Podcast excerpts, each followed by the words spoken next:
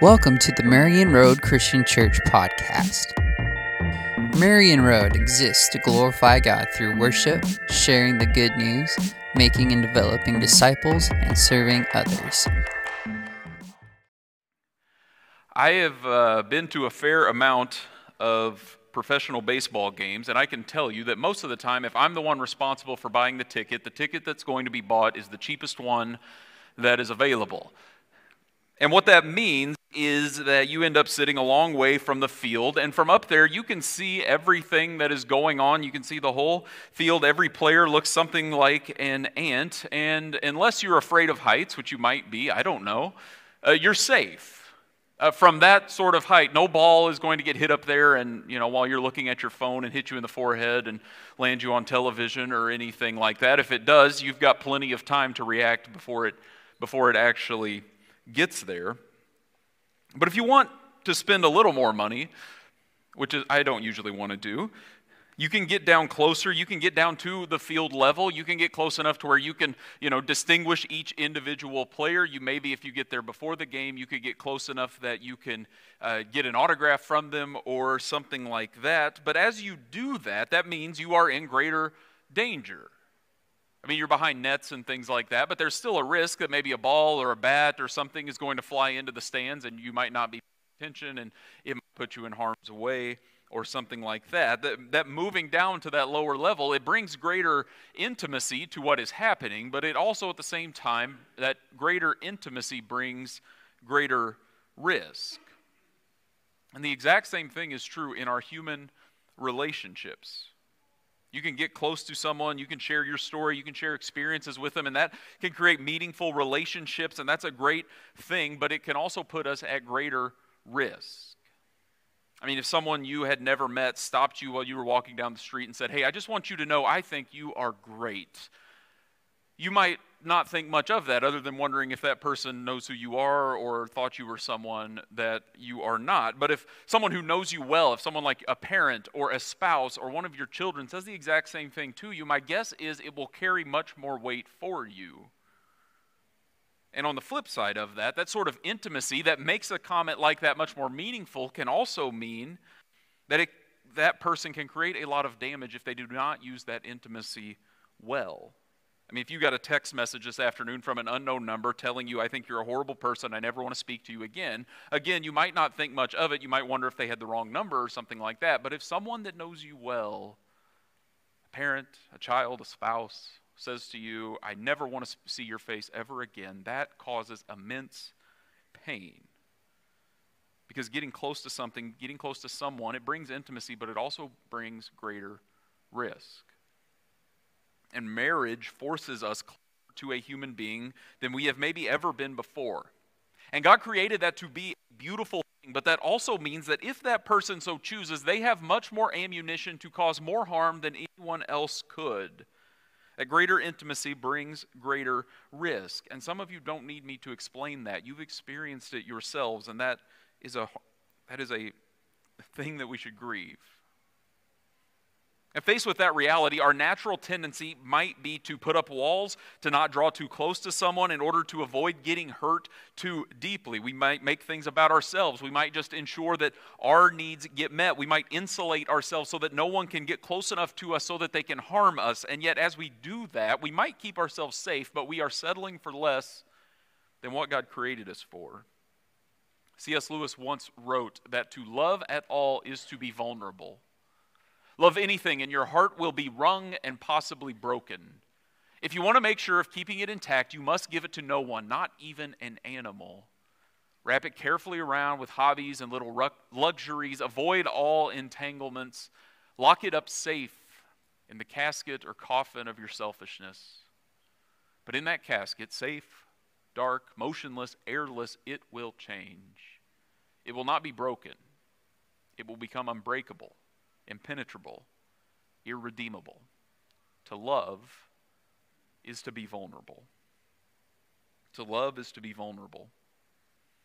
That does not change the fact that vulnerability can lead to hurt, but it does mean that God's intent for us is not that we would wall ourselves off, but that the God who is love and created us for loving relationships with Him and one another desires us to draw near to God and to others because God has drawn near to us in Jesus so that we may know the love of God and so that those around us might know the love of God as well. And we've been making our way through a sermon series the past few weeks called You Are Not Your Own to push back against the message of our culture that we belong to ourselves. And we see that line of thinking, whether we recognize it or not, applied to marriage consistently. I mean, if we approach marriage from the standpoint of looking for our own fulfillment, we will look for, we will look for a spouse that's based purely on whether or not they meet our standards or what we are looking for. We may not give ourselves to them fully because we're fearful that if we do, that's going to come back to hurt us in some way. But the gospel tells us in marriage, just as much in every other area of life, that we are not our own, but belong to God. And that brings about a very different approach to marriage. It calls us closer to the other person than we might be comfortable with at first. But that call is not just for our sake or for their sake. God calls us to another person for the sake of glorifying God. If our marriage, just like every other part of us, belongs to God, that means it is not something to be approached from the standpoint of what can I get out of this, but from the standpoint of how can God be glorified in this. So, what I want to do today is walk through what the Bible says about marriage so that God may be glorified in us as individuals and as a church. But before we get to that, I want to offer two disclaimers. And first, you might be thinking the same thing that I'm thinking, and that is that Monte's been married for about eight and a half months. And so I know what you're thinking. Yes, that does make me an expert. Uh, more depending on who you ask. I do not stand before you this morning as someone who has it all figured out, imparting my wisdom on you. So many of you have forgotten more about marriage than I know.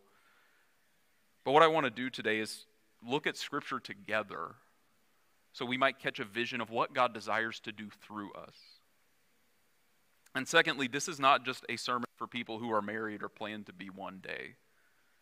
I, have listened to a fair share of sermons as a single person about marriage and left church wondering, okay, why did any of that matter for me? So if you're feeling that right now, believe me when I say I know how you feel. Because the, the, the church, I'm speaking about the, the global church as a whole, if I can paint in broad strokes, we have not always been good at speaking of the value of singleness. We sometimes act as if marriage is the end goal for everyone, and anyone who hasn't reached that end goal yet has something wrong with them that has to be fixed. And I have nothing against marriage, obviously, but if that's our understanding of it, we've missed it. If nothing else, that stance towards marriage says that the way in which Jesus lived on this earth was not good enough. And I could be wrong, but if you've created a Christian community where Jesus would not be welcome, you've probably missed the boat somewhere. Paul makes it clear in a passage like 1 Corinthians 7 that singleness is a good thing that should be celebrated and faithfully lived to the glory of God. So if that applies to you, hear me when I say that you are not less than in the eyes of this church, and more importantly, you are not less than in the eyes of God. God calls each of us to faithfulness where we are, and that is my prayer for each of us. So if you're not married, for you because we are not just interested in marriage for the sake of marriage, we are interested in marriages that bring glory to God. So, my goal is, today is not to say, here are five steps to having a great marriage. My desire is for us to catch a glimpse of what God wants to do through us as a reflection of the love that He has for us and for the world. And so maybe you're married, your takeaway from this morning is just going to be okay, this is how God is calling me to live in my marriage. Maybe you're planning to be married one day, and the takeaway is simply, okay, here's what God expects of me when that day comes. Or maybe you're not married and don't plan to be, and your takeaway for today is still, here is how I can see the love of God towards me and reflected in those around me. So, for all of us, my prayer has been and is now that we would know the love of God and imitate it to the best of our abilities in our closest relationships. So, to try to help us do that, I want to give us a sort of a thesis statement for this morning that I then want to break into pieces to help us get our arms around what we're trying to accomplish this morning. So, our, our thesis statement for this morning is a little lengthy, but it says marriage is a covenant from God that shows his love and calls both people into what they were created to be. So, the first piece of that marriage is a covenant from God.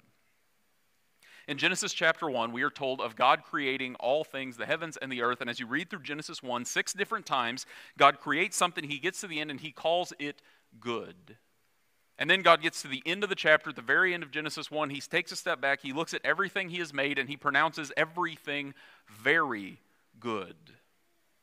And then we enter into Genesis 2, and we're told that God creates the first man and he places him in this Garden of Eden to rule over it, to take care of it, to partner with God in, uh, in caring for his creation. And we're told there for the first time that something in God's creation is not good. And the thing that is not good is that man is alone. All of this creation has come about out of the perfection of God. For all eternity, God has existed in this tr- in, in Trinity as a three beings in one person, existing in this perfect relationship, always uh, giving glory to one another, the Father, the Son, and the Holy Spirit. And as an overflow of that perfect re- eternal relationship, God has created everything else, and He's created humanity as the crown jewel of that creation. And at the end of it, God finds that man existing alone does not perfectly reflect His glory. So God creates a helper suitable for him, a partner to come alongside him in this task of caring for and ruling over creation. We're told about that in Genesis 2, picking up at verse 21. The text says that the Lord God caused the man to fall into a deep sleep. And while he was sleeping, he took one of the man's ribs and then closed up the place with flesh. Then the Lord God made a woman from the rib he had taken out of the man, and he brought her to the man. The man said, This is now bone of my bones and flesh of my flesh. She shall be called woman, for she was taken out of man. That is why a man leaves his father and mother and is united to his wife, and they become one flesh.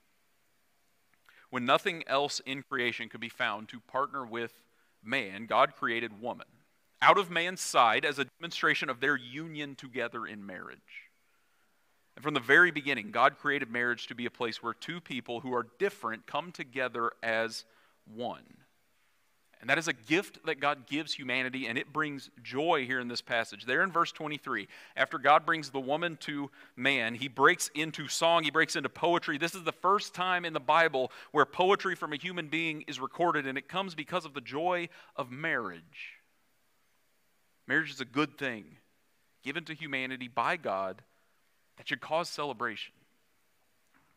And I know that this is the ideal lined out for us in chapter 2 before sin entered the world in chapter 3. I know that the reality of marriage is often more difficult than what is, what is portrayed here, but we should not lose sight of the fact that this is God's intent. In marriage, God calls two individuals, man and woman, to come together as one to commit to one another unconditionally, and to partner together in the life God calls them to. A wedding ceremony gives us a glimpse into God's desires.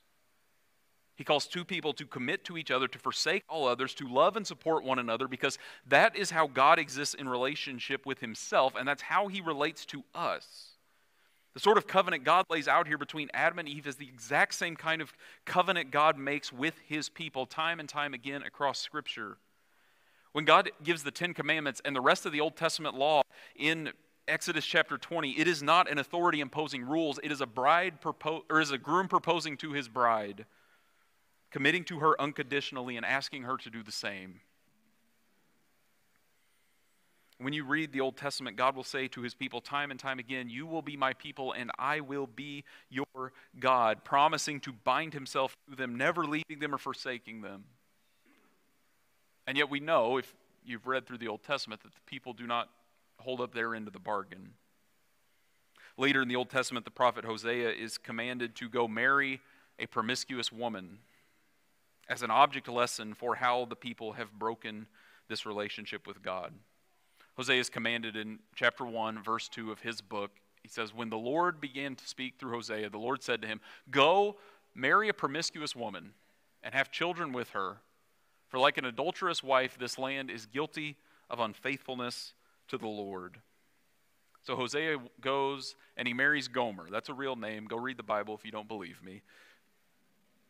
And she continues to be promiscuous, just as Israel has been promiscuous in worshiping other gods.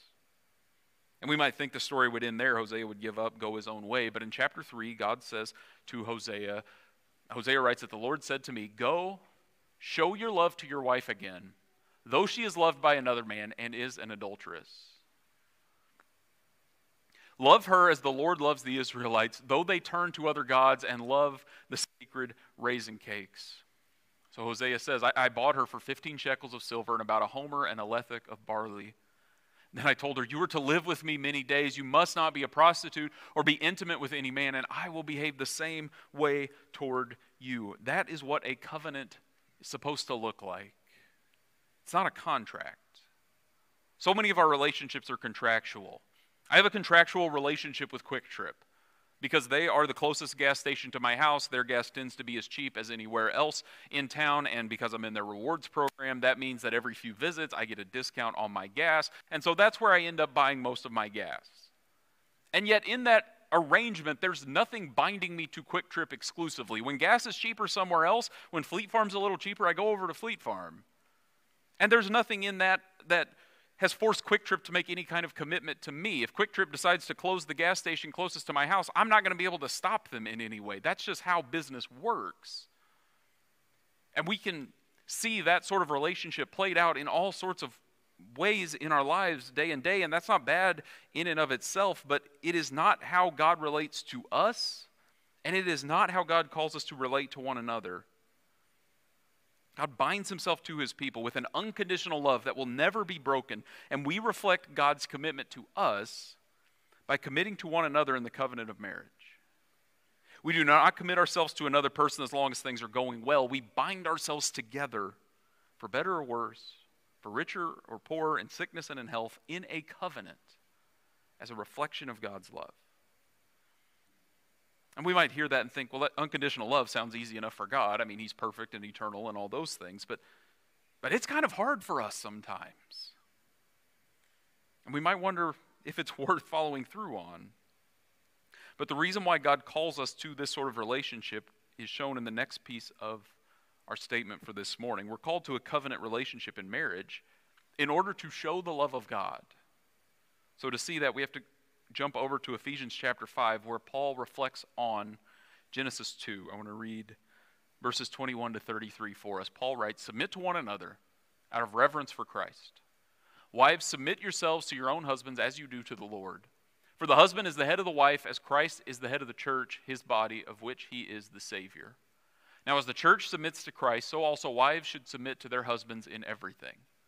Husbands, love your wives just as Christ loved the church and gave himself up for her to make her holy, cleansing her by the washing with water through the word, and to present her to himself as a radiant church without stain or wrinkle or any other blemish, but holy and blameless. In this same way, husbands ought to love their wives as their own bodies. He who loves his wife loves himself. After all, no one ever hated their own body, but they feed and care for their body, just as Christ does the church, for we are members of his body. For this reason, a man will leave his father and mother and be united with his wife, and the two will become one flesh. This is a profound mystery, but I'm talking about Christ and the church. However, each one of you must love his wife as he loves himself, and the wife must respect her husband. We can't say everything that could be said about this passage this morning, so if you are left wanting more, just allow me to say that we're going to be preaching through Ephesians this fall, and so put it on your calendar. We'll be coming back to this passage somewhere around Thanksgiving.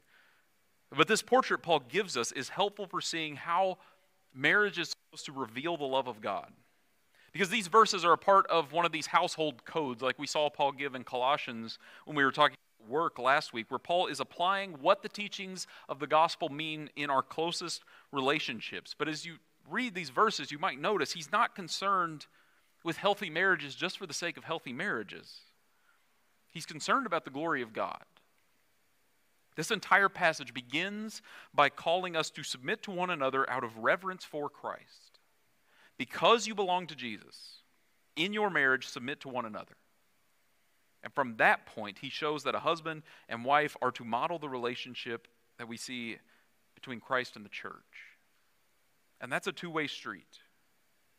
He calls he calls wives to submit to their husbands as the church submits to Christ. And it seems like we often stop there. We say, I don't want to have to submit to anybody, or we say, See, you have to submit to me. I can do whatever I want. And we don't keep reading to see what Paul actually says.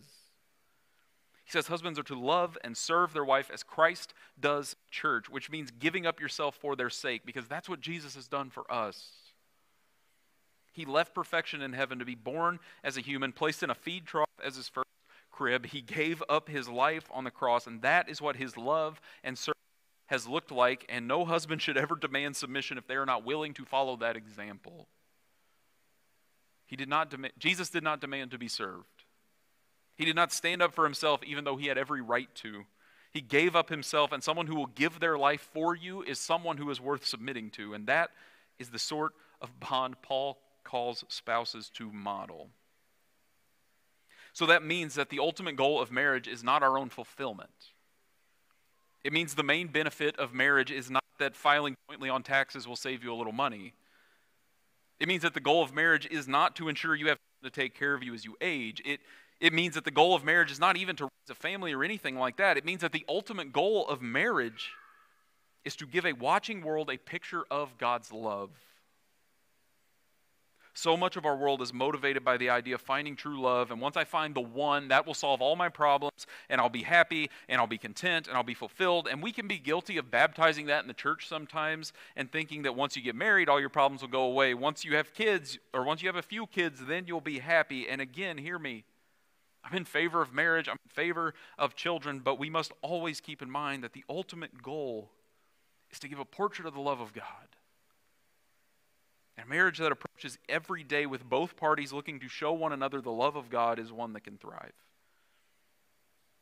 That is a picture that a world trying to figure out what love is desperately needs, that they can look at and say, well, if that is what the love of God is like, then I want to know more about this God. And that's why Paul takes us back to Genesis chapter 2 in this passage. He wants us to see there's more going on here than a report about the first wedding. It's a portrait of how closely Jesus identifies with his people, and that is our blueprint. That is our calling in marriage to reflect the love of God to one another and to the world. And yet, all this is done just as a preview of what is to come. I want to circle back to just a few verses in this passage to help us grasp this last part of our statement. Because if we just marriage as something for me, or even just as something for me and my spouse, we will stop short of all God desires. Right there in the middle of this passage, picking up at verse 25, Paul says, Husbands, love your wives, just as Christ loved the church and gave himself up for her, to make her holy, cleansing her by the washing with water through the word, and to present her to himself as a radiant church without stain or wrinkle or any other blemish, but holy and blameless. Jesus gave himself for his people so that we might be radiant, without blemish, holy, and blameless. And Paul says Jesus cleansed us by washing. That's an act. The language he uses there is something that, that women would typically do in their culture. And yet he says that's what Jesus has done to show us just how far he has gone in order to serve and deliver his people. And that end goal is the one Paul calls us to pursue in our marriages. As we submit to one another out of reverence for Christ, we bring about this preview of future glory where everyone is brought into what God intended them to be. If you belong to Jesus, He has made you radiant through all He's done. He, he, has presented you without blemish, not because you are a great person, but because of all He has done for us. And He calls us to walk alongside one another to provide and catch previews of that future glory to come. And because Jesus has done that, we serve and care for one another in order that we all may look more like what God desires us to be. There's a story that says that after Michelangelo had sculpture David, someone asked him how he did it, and his response was, I created a vision of David in my mind and simply carved away everything that was not David. He had a piece of marble and because of his expertise, he could see a priceless sculpture within it, even if no one else could. And so he worked to bring out what he saw so that everyone else could see it as well. And that, I think, is a little bit of a picture into what we are doing in marriage. Marriage is looking at, a, at your spouse and saying, right now you might just be a piece of marble, but there is something incredible underneath, and I want to help bring that out. And if you belong to Jesus, there will come a day where you will stand before the throne of God and you will be made completely whole, restored into everything God intended for you to be. And in our life together now, we call one another closer to what will one day be brought out fully. The author Timothy Keller says that what then is marriage for? It's for helping each other to become our future glory selves, the new creations that God will eventually make us. That's the day we look for in previews in the present. And when it comes, it will be glorious. Because if you remember, in the book of Hosea, the best way God could come up with to illustrate how his people had walked away from him was the image of an adulterous marriage. And at the end of the story, when God is describing what it will look like when all things are restored and he returns to dwell with his people forever, the best image he has available to him is a wedding ceremony. And John describes it for us in Revelation 21 1 to 4. He says, I saw a new heaven and a new earth, for the first heaven and the first earth had passed away, and there was no longer any sea. I saw the holy city, the new Jerusalem, coming down out of heaven from God, prepared as a bride beautifully dressed for her husband. And I heard a loud voice from the throne saying, Look, God's dwelling place is now among the people, and he will dwell with them. They will be his people, and God himself will be with them and be their God. He will wipe every tear from their eyes. There will be no more death, or mourning, or crying, or pain, for the old order of things has passed away. I've been to a fair share of weddings, like I assume you have, or at least many of you have as well. Sometimes just sitting in the crowd, sometimes as a groomsman, sometimes as the officiant, once as the groom, and those days are full of incredible moments. And whatever favorite memory you might have from a wedding, your own or, or someone else's, the best a marriage, the best a wedding ceremony on earth could ever offer is a foretaste of the joy God has in store for us because his new creation will come to this earth and we will be presented to him like a bride being handed off to her groom, and we will enter into eternity with our God, living with him as he always intended. And that is always the goal we should look forward to. So if you are married, I'm asking you to hand your marriage over to God because it was never about you to begin with. If you're not married and would like to be, learn from those around you right now about what a marriage centered on Christ looks like and seek out those qualities in yourself and those you might consider marrying. If you're not married and don't plan to be, I'm not here to convince you that you're a second class citizen. I'm here to show you the deep love God has for you that extends far beyond the best love we could ever see between two human beings. And we experience that greater commitment marriage points us to when we commit to life together with God and as a church family in response to the love He has shown us. And whether we are in a marriage or in a marriage or observing others, we can catch glimpses of the love of God while at the same time knowing His love is far greater. So, no matter what season you might be in, for all of us, may we encourage one another as we follow Jesus together. One of the things Whitney and I did while we were engaged that uh, we didn't get to do as much as we would have liked. Planning a wedding had to get in the way. Um, but we tried to sit down for dinner with couples who had been married for a long time and just listen to their story. And the, I tell you that because the church needs spaces like that. We need older people encouraging and mentoring younger people in the way of Jesus. And you might hear that and think, well, our marriage isn't much of an example to follow. But no, I'm talking to you. I'm not asking you to write a book on how to have a perfect marriage. I'm asking you to share a meal, to share a cup of coffee, to honestly, humbly share your story as one person, as one couple, trying to follow Jesus and invite others to follow Jesus alongside you. And when we do that, we are being church. And when we do that, we bring transformation. You've maybe heard the story uh, from Homer's Iliad of Odysseus and the Sirens. In Greek mythology, Homer tells us that Odysseus is on his way home from the Trojan Wars and he has to sail past the sirens who would sing these songs that would cause ships to sail towards them and then they would crash on the rocks. And Odysseus wants to hear their song and live, and so he puts wax in the ears of all his sailors. He tells them just to keep rowing, to not pay attention to anything. He, says, he ties himself to the mast of the ship and he says, I'm going to go crazy and tell you guys to go closer to the rocks when I hear this song, but don't listen to me until, I, until we are far gone and I've regained my sanity. And there's a lesson about marriage to be taught within that story that there are times in life where we lose our minds, and marriage ties us to the mast to say that whatever comes, if you lose your mind, you are not going anywhere because you've made that commitment. And I think that's a good lesson. But a friend of mine recently told me another story involving the sirens in Greek mythology that maybe I'd heard before and forgotten about, but I think it is maybe an even better story. Because Orpheus was a musician who also sailed near the sirens and made it past them. But he didn't do so by stopping up his ears or anyone else's. He did it by playing a song so beautiful that it drowned out the sirens and they stopped singing. He overcame the song that led to death with something better.